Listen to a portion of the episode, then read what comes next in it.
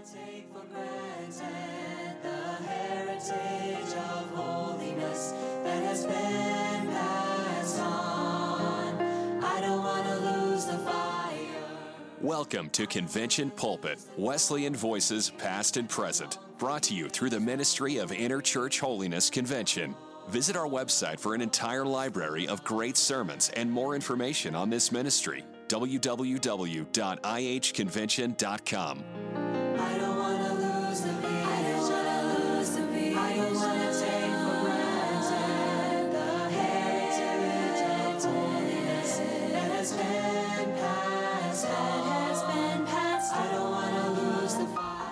Ask anyone who knew him well, and they'll all tell you the same thing.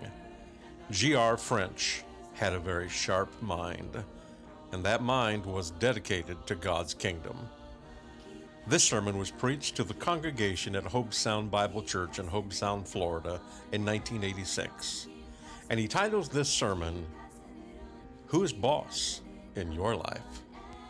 I know you're going to enjoy this wonderful message. I want to take for granted the heritage of holiness that has been passed on. I don't want to lose the fire.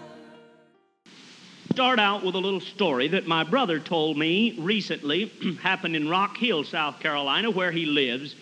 The church that he attended uh, at that time was uh, having, and this happened just fairly recently, within the last few months, um, had rented or obtained the high school gymnasium for some kind of uh, gathering that they were having there. And they had gathered in the gymnasium, and uh, people had gathered in, and there was quite a crowd there. And while uh, during that time of their meeting, three boys walked into the gymnasium, not a part of the church or not uh, connected in any way with the group that was meeting there, and they had a great big old boom box on their shoulder. Now, you folk that don't know what a boom box is, why, you're behind the times.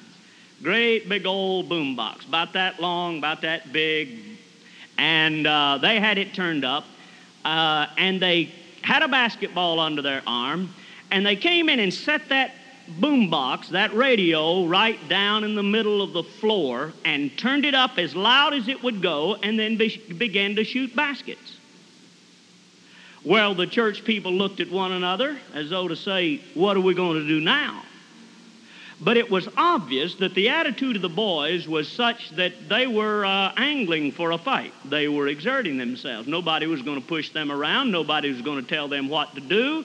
And so they began to shoot baskets, and the church people didn't want to fight, so they just simply put up with it and went on with their meeting the best they could and decided not to fight the situation. Well, that's from their perspective. There are three perspectives to this story, three views of this story that I want to give you tonight. And I've just given you the view from the standpoint of the church people. As far as the boys were concerned, I, they went away feeling pretty good about themselves. They had provoked a confrontation and they had won.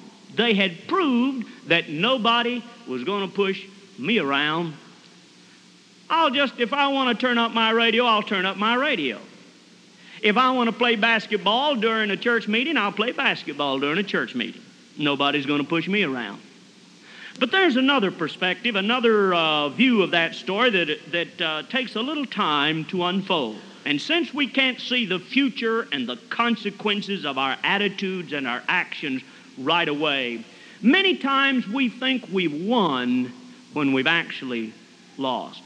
When I first heard that story, I'll be honest with you, I, uh, my sanctified anger began to rise a little bit. Do you have that?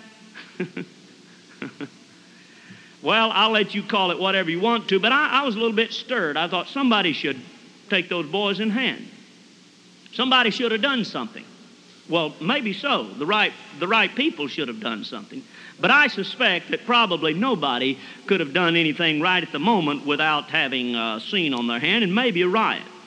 But we missed the connection. Then the more I thought about it, and this is the essence of the message I want to give tonight, the more I thought about it, the more I began to feel sorry for those boys. the more I began to realize how pathetic was their bondage and what, how tragic would be their end if they continued in that direction. And this is the real story that happens to thousands of people over and over again and that is causing problems in our society today. And right now, I'm leaving these three boys, and I, I want to talk about the story of thousands of people who start out the same way. And here's what happens. Here's what happens. We start out early in life beginning to try to manipulate people, beginning to try to exert our independence, refusing to be pushed around. I saw some research just recently, or heard it, research, that, that seems inconceivable. I can't prove it and I can't disprove it. Uh, those who gave it claim that there's research behind it. That from the first few hours of a child's life, when that child is born into the world, they begin to learn to manipulate their parents. I don't mean the first few years, I mean the first few hours they begin to learn to manipulate their parents. Arnie, you be careful tonight. Those two little twin girls are beginning to manipulate you. They're, begin- they're learning. They know you. They're learning you. And they're going to find out just how far they can manipulate you.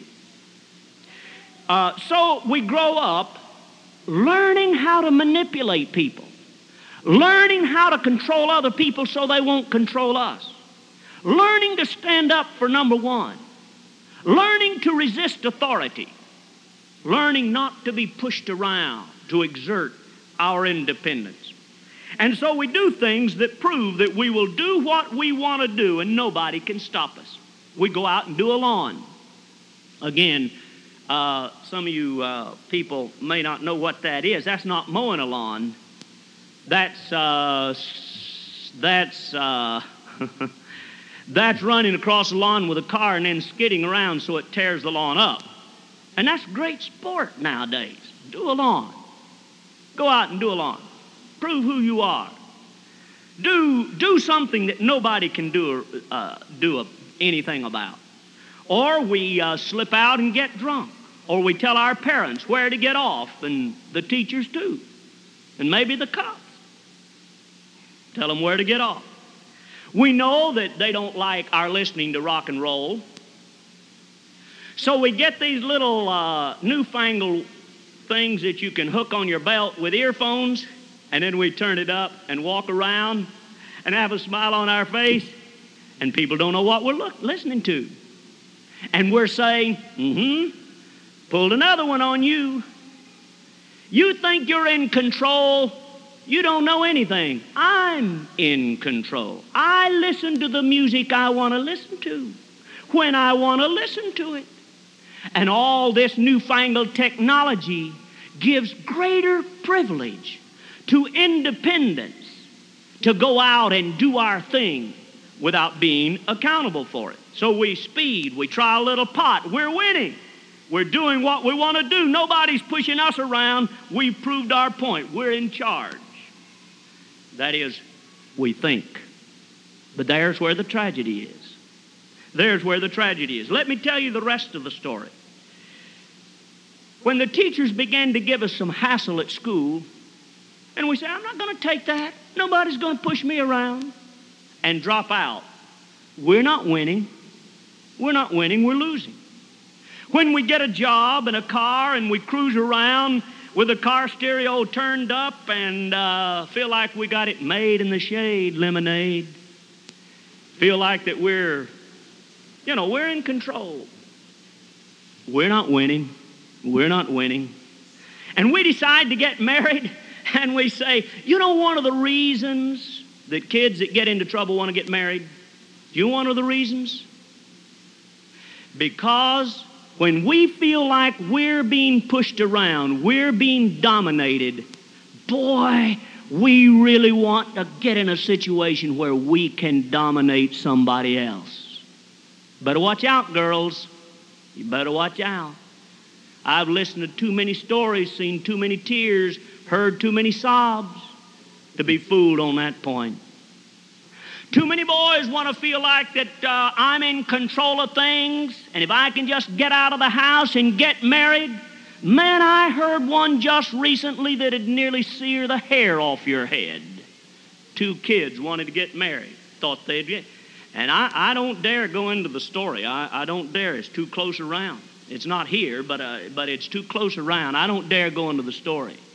But kids that couldn't make it in school, kids that couldn't make it at home, kids that couldn't make it with the law, kids that are now in prison feel like if they can just get out and get married, they've got it made.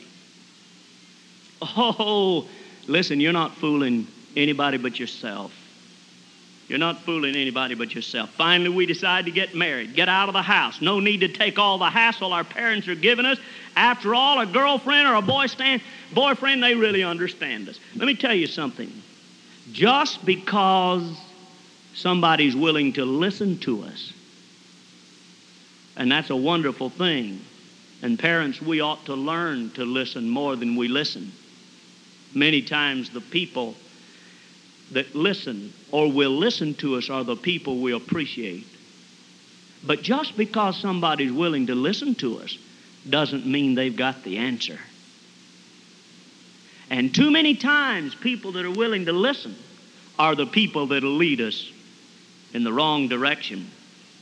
But so we feel like they understand us, and after all, we want somebody to dominate. But for some reason, things just don't work out.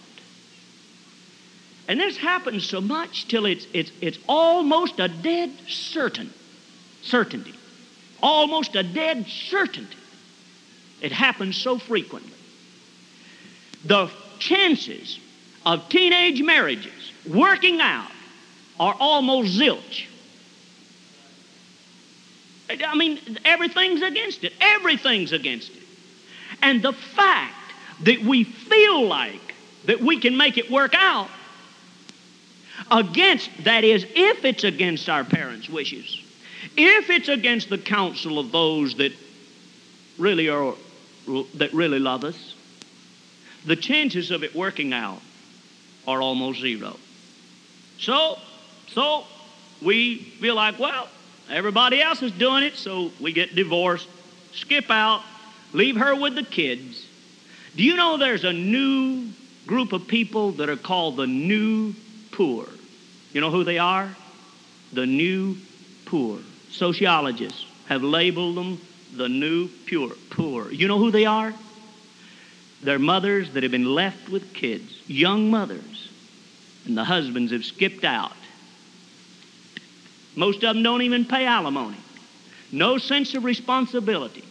You see, the same thing that made those boys walk into that uh, walk into that ba- that uh, gymnasium, turn up that boom box and shoot baskets, as though saying, "Nobody can push me around," is exactly the same attitude that causes a fellow to walk out on his wife and his little kids and take no responsibility for them. It's exactly it. And the process is continuing. I, I want to I wanna be careful here. I am not saying that no teenage marriages can work out.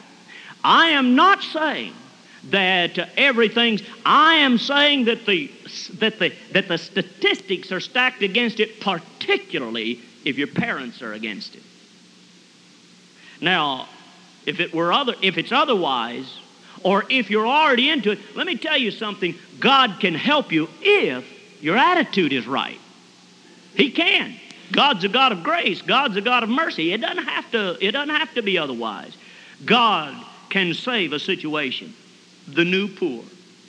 These are young mothers with no, with, with, with, that, that are trying to support their children, having to put their children in a daycare center while they go off to work and making minimum wages and trying to support their children while their husband's off tomcatting around somewhere. You think that's fair? Not if you've got any sensibility about you at all. Not if you've got any manhood about you. Not if you've got anything that's worth anything about you. That's not, that's not fair. But that's what's happening all across this country. Well, so you say we made a mistake, but this time I know what I'm doing, so we marry again. Think we can handle it this time. We've been through it before. We know all about it. Nobody's going to tell us. We know we didn't listen the last time, but we know we've been through it this time. But second marriages have even less chance of making it, and there's tragedy beyond tragedy down that road. And the summary is a life of fighting, a life of quarreling, a life of jumping from here to there, a life of moving from one job to another, a life of disillusionment, a life of disappointment, a life of low self esteem. There's a reason why suicide is the second highest killer among teenagers today. You know who commits suicide? Kids that started out saying, Nobody's going to push me around. Kids that started out saying, I'll do my own thing. Kids that started out snubbing their nose at their parents and at their teacher and at the law and every other authority. Those are the kids who often, not always, are the ones that commit suicide. And suicide is the second highest killer among teenagers. Why do nearly half of all marriages end in divorce? There's one basic reason.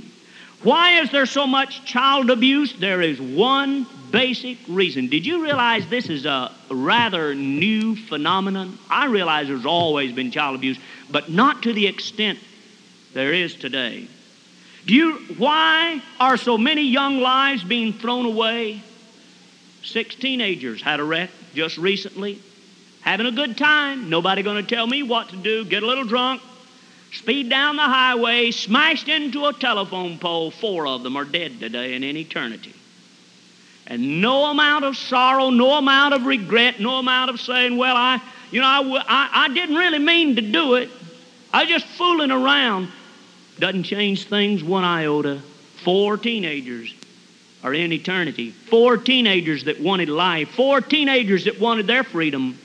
When you demand your freedom without responsibility and without authority, then you automatically deny somebody else their freedom. You begin to push other people around. You begin to try to make your own way.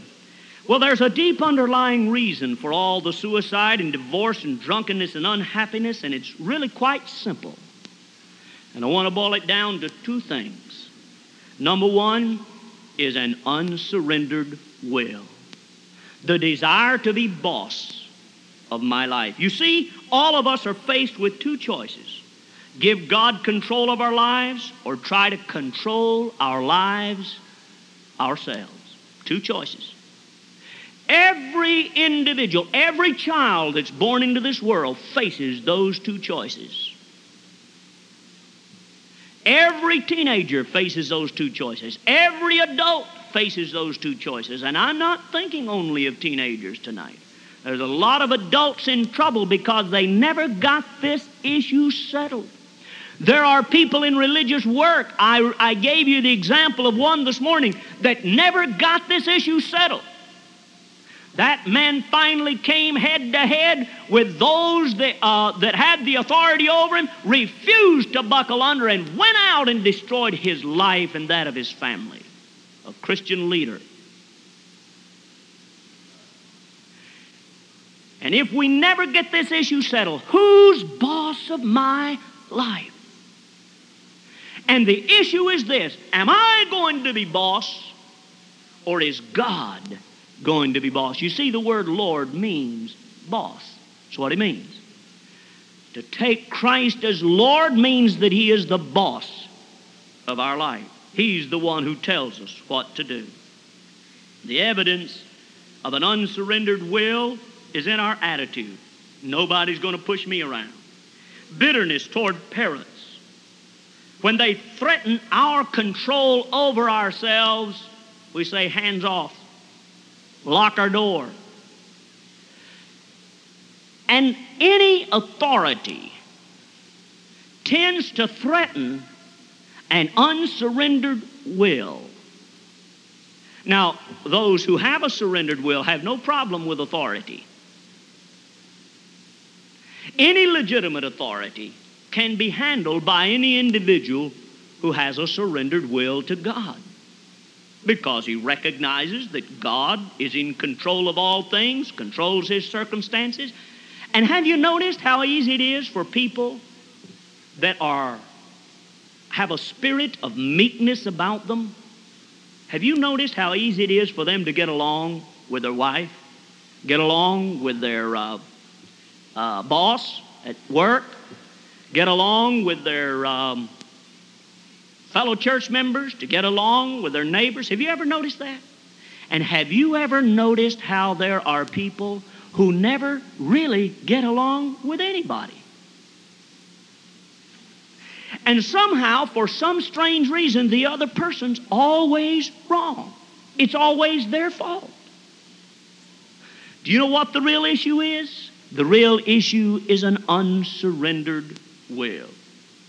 Bitterness toward parents when they threaten our control. Bitterness toward all authority. Bitterness toward God and the church. I'm talking about an unsurrendered will. The second reason or underlying reason is bondage to sin. Because when we refuse to come under the authority of God, we don't really have, let me back up a little bit. We only have two choices. We think it's between God's control over our lives or our control over our lives. Mm-mm, that's not it. That's the way we set it up. That ain't the way it goes, friend of mine. Do you know what it is? There are only two masters in this world, and one is the mastery of the carnal mind over us, or the mastery of the Holy Spirit over us. And when we refuse the control of the Holy Spirit, we automatically come under the control of the carnal mind. And the carnal mind is death. It's death to friendships, it's death to relationships, it's death to everything. The carnal mind is death. You've seen spider webs, you know how they work. A spider in cleaning up around here the other day, trying to get ready. Why, uh, I had the privilege of just sweeping down thousands of spider webs. I guess. Anyway, there were a lot of them. And I saw spiders running everywhere, spiders running here and there, spiders. And I saw old dead carcasses of flies in those spider webs, bees, all different kinds of things. Have you ever watched it? It's a very interesting thing. You watch sometime, kids. You watch. You you you get a hold of. Uh, you watch a spy. You watch the web sometime, and then uh, sort of uh, shoo a fly near there, and let that fly get in that spider web. And you know what'll happen? He'll begin to flutter and he'll begin to exert his freedom. You know what he's trying to do? He's trying to exert his freedom. And the more he tries to exert his freedom, the more in bondage he becomes. He gets all wrapped up in that old sticky web and he begins to twist and turn and he does his best and finally he begins finally gets down to a mere quiver. And the old spider's just sitting there over the side, just got his hands folded, I guess. Anyway, he's watching the scene. He doesn't get excited just watching things go on. And finally, when that fly settles down to a quiver and the spider knows that he's got him, the old spider goes over there, wraps him up securely, and he's got another victim. That's exactly the way sin works in our life.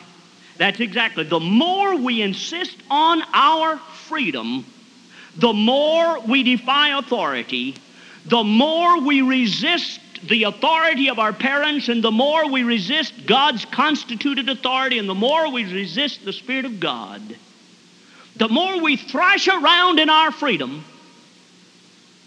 the more we become entangled in the web of a carnal heart and a carnal mind. The more in bondage we become to anger. The more in bondage we become to bitterness and hatred the more in bondage we become, we, we get into to lust. And there's a direct connection between rebellion and lust. Because the carnal mind releases those cravings, those passionate desires of lust. And when we refuse to come under the authority of God, we set loose those cravings that can never be fully satisfied. The more in bondage we become to habits, the more in bondage we become to bad attitudes, and the more miserable we become as human beings, and the lower our self esteem goes. And the lower our self esteem goes, the more our rebellion goes up. The more we square our shoulders and try to prove that we're somebody. The more we thrash around, the more in bondage we become. A woman said, I've got an uncontrollable anger. She said, My parents had an uncontrollable anger. My grandparents had an uncontrollable anger. She said, I've wept over it. I've lost friends over it. I've cried. I've prayed God to deliver me from this uncontrollable anger. She said, Not until I took the Bible route was I ever delivered from that uncontrollable anger. And then she testified, I'm going to leave that for just a few moments, of how God delivered her from that uncontrollable anger. But you know what her problem was? Exactly the same problem as those teenagers. Deep down in her heart, she had that, she had decided she was going to go her own way. And the more she did, the more this uncontrollable anger took over in her life. Nobody deep down who has any respect for themselves wants to be in bondage. But the more we struggle to try to exert our freedom outside of God, the more in bondage we become. We come. I want to uh, read a passage and invite you to turn with me to John chapter 8. And we're going to read verses 31 through 36. These were the verses that um, some of the men read together, that we read together over at the men's retreat. And uh, they were blessed mightily to my own heart and mind, and I think some of the others felt that they were to them as well.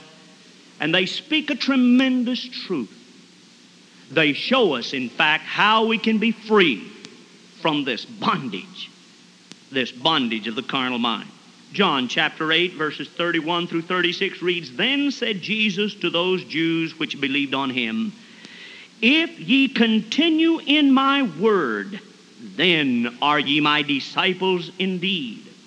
And ye shall know the truth, and the truth shall set you free, shall make you free.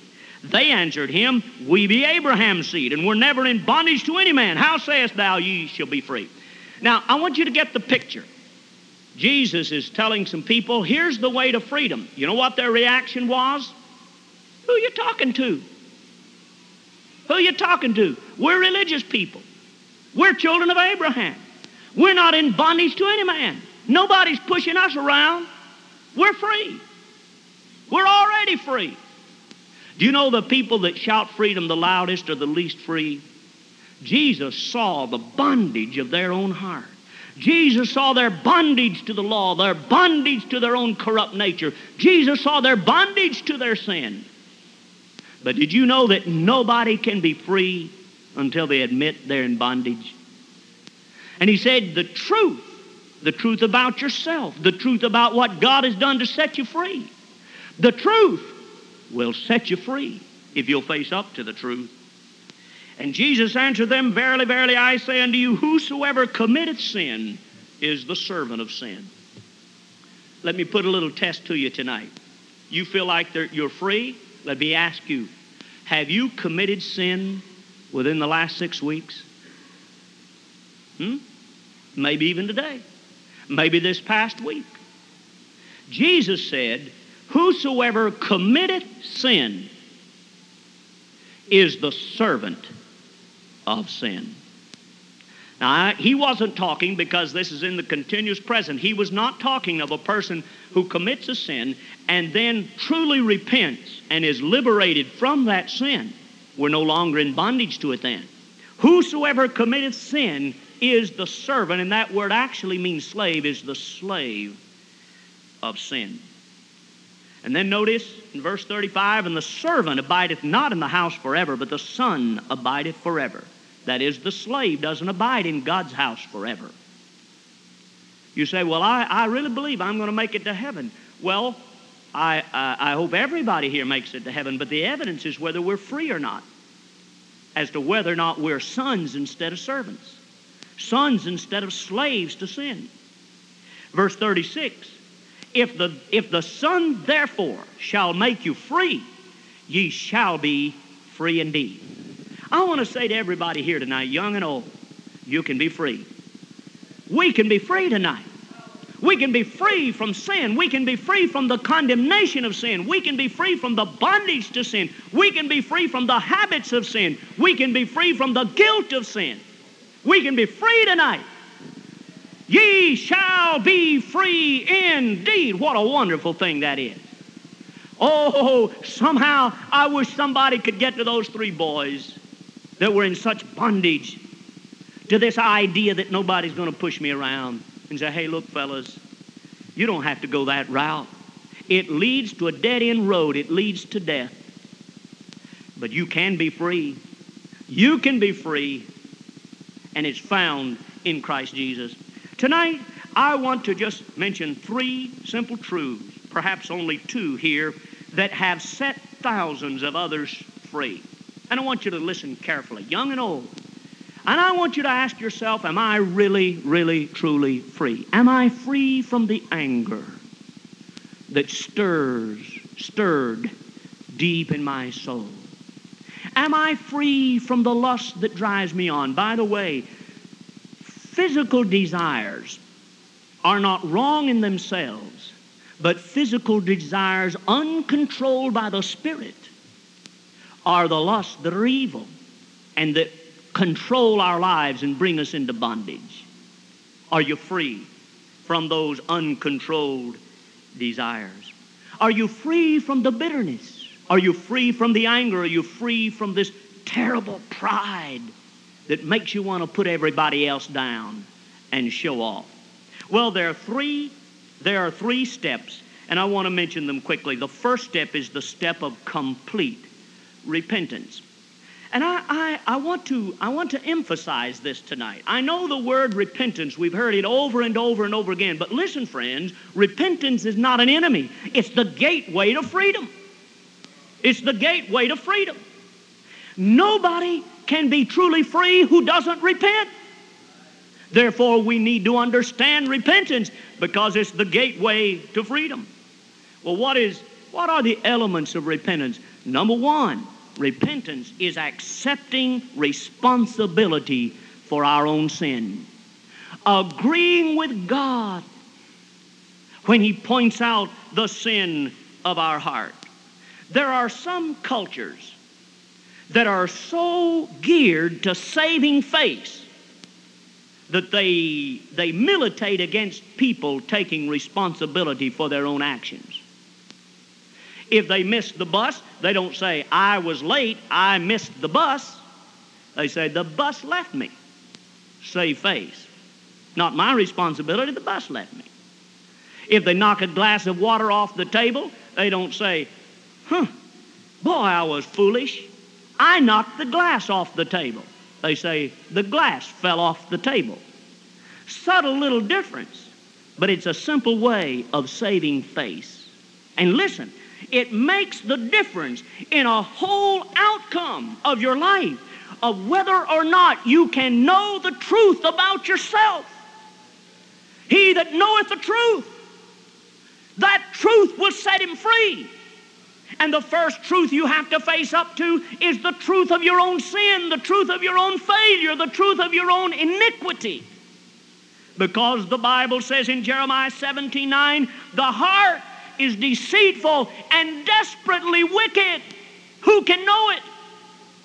Have you ever said before God, I am desperately wicked, oh God?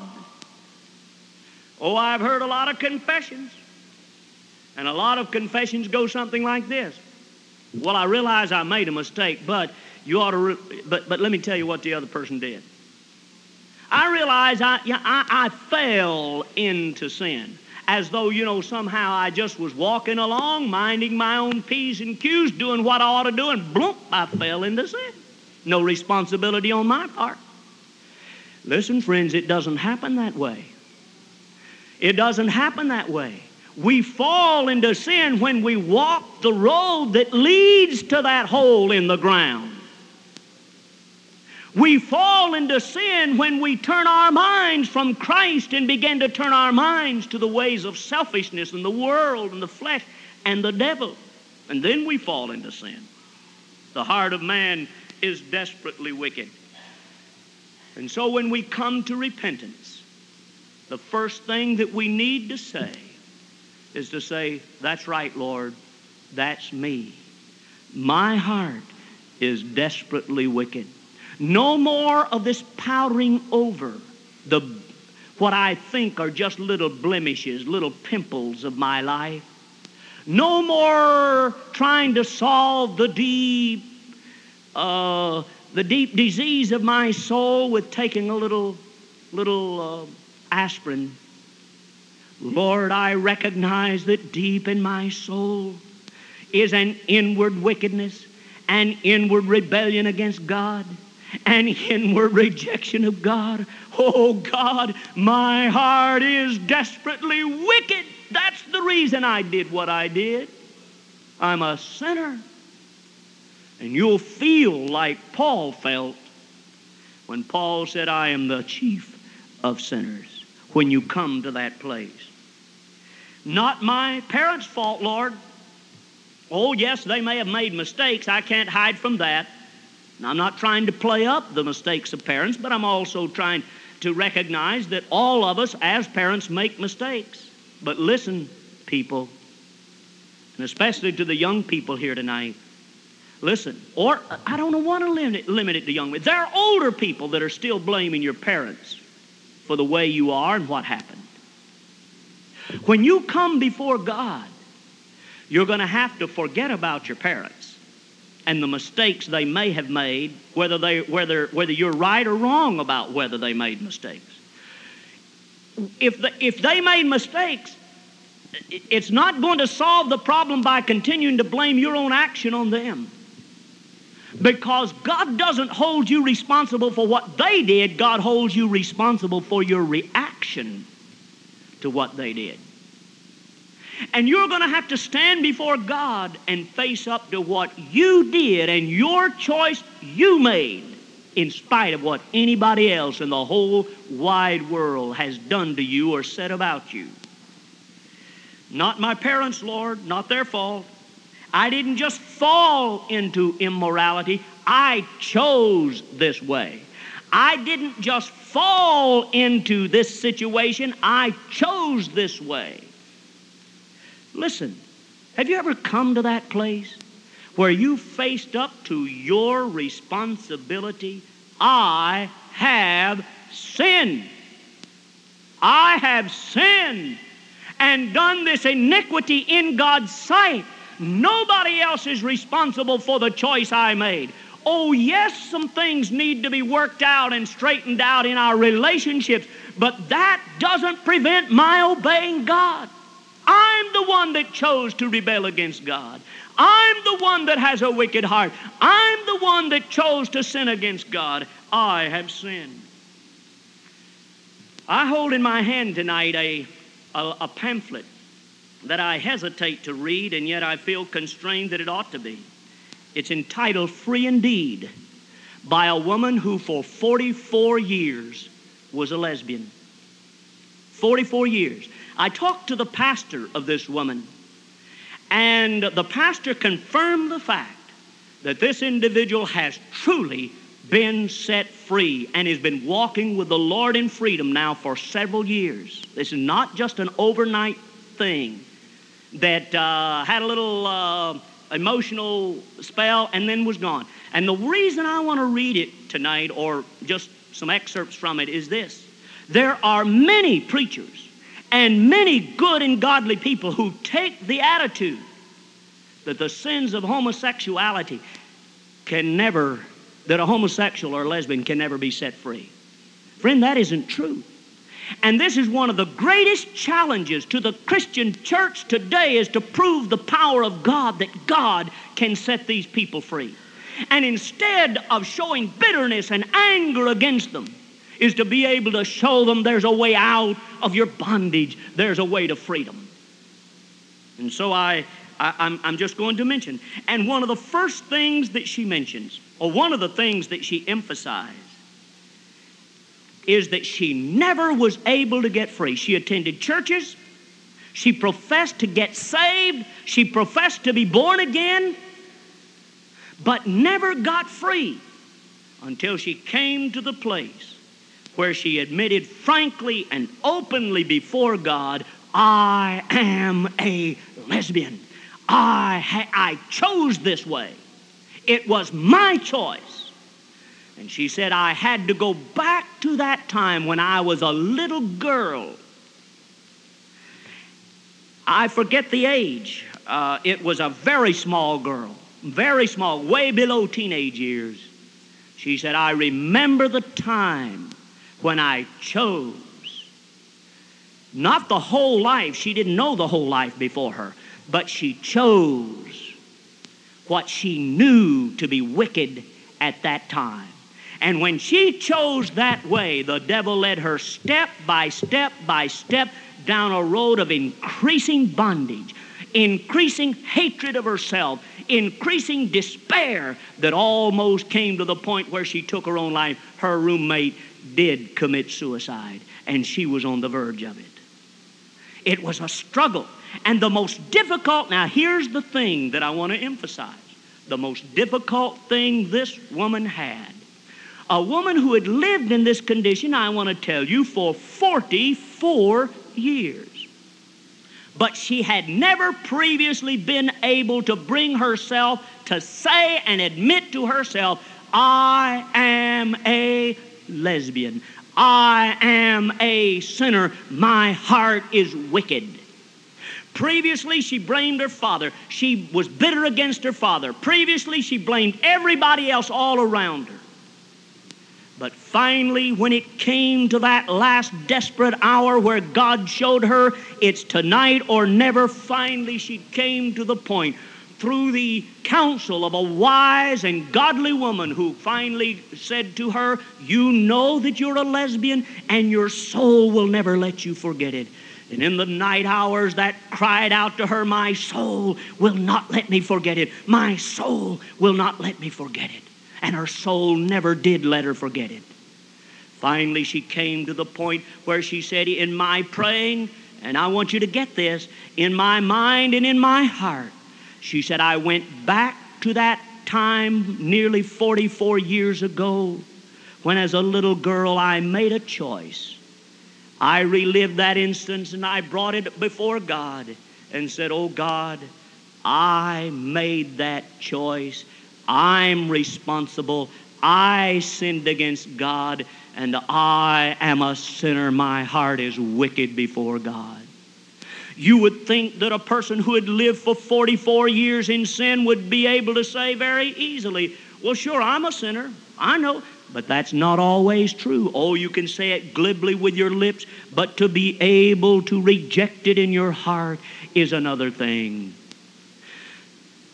Many times that is the reason why a person that has lived in deep sin but isn't but doesn't try to hide it can get saved quicker than the person that tries to put on a facade, that tries to put on a front, that tries to put on a religious front like she was. Oh, the person that's living, that's the reason Jesus said the publicans and the harlots will go into heaven before you Pharisees. Why? Their sin was buried deep within and they were trying to deny it to the world. They were living openly in sin and admitted it to the world. But regardless of our position, whether we are trying to hide from the world or whether our sin is blazing before the world, we've got to come to that place where before God we are willing to admit, I am a sinner. Admit the root cause of sin. You see, the root cause, I'm talking about repentance. Admit that we are a sinner. That's, that's the first part of repentance. And the second part of repentance is admitting the root cause, admitting what the basic issue is. What is the basic issue? The basic I- issue is the same thing I emphasized in the beginning this confrontation with God, this desire to be boss of our life, this desire to be in control of our life, this, this determination I'm not going to be pushed around by anybody, not even God. But to admit that the root cause, the basic problem of my life, is my rebellion against God. My desire to be my own boss instead of letting God be boss of my life. And the third part of repentance is recognizing the consequence of our sin. Recognizing the consequence. Oh, surely, as far as the consequence to ourselves and the consequence to those that we love. Oh, when we recognize that dear woman had to recognize that it was largely her responsibility that her roommate committed suicide. Friends, that's a terrible thing. That's a terrible thing. Our sin always brings terrible results to other people. But there's something deeper than that, and that is to recognize that our sin caused Christ to have to die on the cross. You remember in Isaiah chapter 53, verse 5, he was wounded for our transgression, he was bruised for our iniquity. That's the reason he had to die. And friends, the, when, re, when we come to the place of thorough repentance, we will begin to recognize my sin is not a minor thing. My sin is not a small thing. My sin cannot be lightly dismissed. My sin caused those nails to be driven in his hands. Those my sins caused that spear to be driven in his side. It was for me he died on the cross. I'm responsible for the crucifixion of the Son of God, and I will be held accountable before the throne of the universe. I've sinned against God, and it was my sin that caused God to send His Son into the world and to die for me, my sin, the terrible consequences of sin. But then I want you to notice not only thorough repentance, but second, the second step in getting free is simply to believe God. Believe God. Now that bears on the same thing to begin with. Believe God in what He says about you. Friends, we get to the place in thorough repentance when we don't try to hide from God as we read through this Bible. Our sins stand out, and when we read David's lament in the 50 verse uh, psalm, we say, Oh God, that's me. When we read of the sin of Israel, we say, Oh God, that's me. When we read of the sin of Judas, we say, Oh God, that's me. I betrayed you. Believe God. Believe God when He says your heart is wicked. Believe God. Do you believe Him tonight? But not only that, believe Him in His gracious promises that when we come with a broken and a contrite heart, He will not despise us and He will not despise the repentance of our soul. Believe Him when He says, I do love you. Believe Him when He says, I died for you. Believe Him when He said, I poured out my life's blood for you. Believe Him when He said, that if we confess our sins, He's faithful and just to forgive us our sins and to cleanse us from all unrighteousness. Believe Him when He says that. Believe God. And then finally, open your heart to the Holy Spirit. Open your heart to the Holy Spirit. Open your heart to the cleansing of the Holy Spirit. Oh, this dear woman tells about the time when she came to the place. She said, I had to let go the sin I was holding on to. I cried out to God to enable me to do so. I had to reverse my decision. I had chosen to become a lesbian. I was not born that way. I couldn't use that as an excuse. No one is. Yea, they have chosen their own ways, and their soul delighteth in their abominations. God showed me that I made that decision when I was a small child, uh, small child, I knew I was choosing an evil thing. I had to repent of that choice and that act and set my will against it. I cried out to God for forgiveness and lamented that decision until godly sorrow filled my heart. She said, I saw the, I saw the pride and the self righteousness of my heart, and I saw the need to break with anything that would bind me to my sin. Notice what she said I had to change my wardrobe and wear only feminine clothing. Sure, she did. Anybody that wants to come clean with God will do that. Men will dress like men, and women will dress like women. If we want to be free, you're not free by simply following the fad, the unisex fads. You're not free. You're coming under a terrible bondage. If you want to be free, then you be completely free from that terrible desire that is dragging your soul into a desire to be something other than what God made you. I had to change my mannerisms. I saw that to the defiled nothing is pure, and I had to change my thinking. I began to see that sin is uh, uh, that sin is very horrid and an abomination to God. I saw that the rebellion and hatred for my father were outward manifestations of my rebellion against God. I saw that my sin was against nature and that God hated it and that the wrath of God was over me. I prayed God would keep me alive until He could save me. But then she said, I came to the place, she mentions here, there was one sin. I had to admit there was exactly one incident I was hoping no one would ever find out.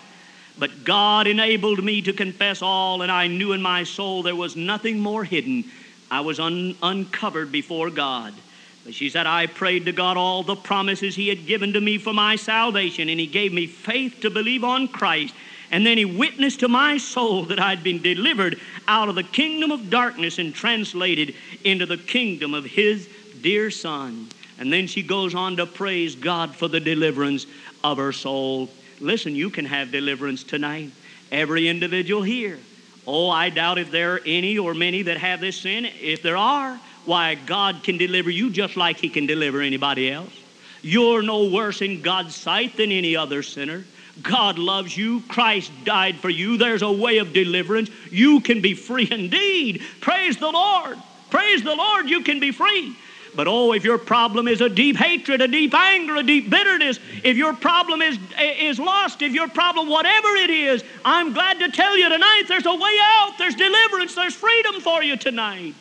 Praise the Lord. I'd like for us to stand together and I'd like for us to bow our heads.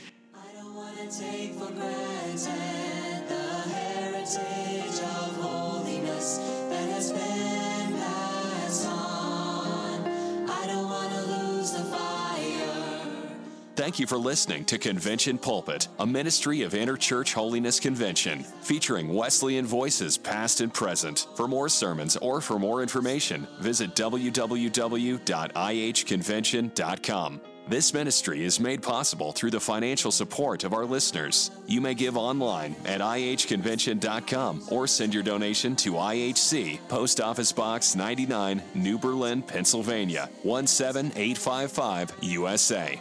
It's been past. I don't wanna lose the fight.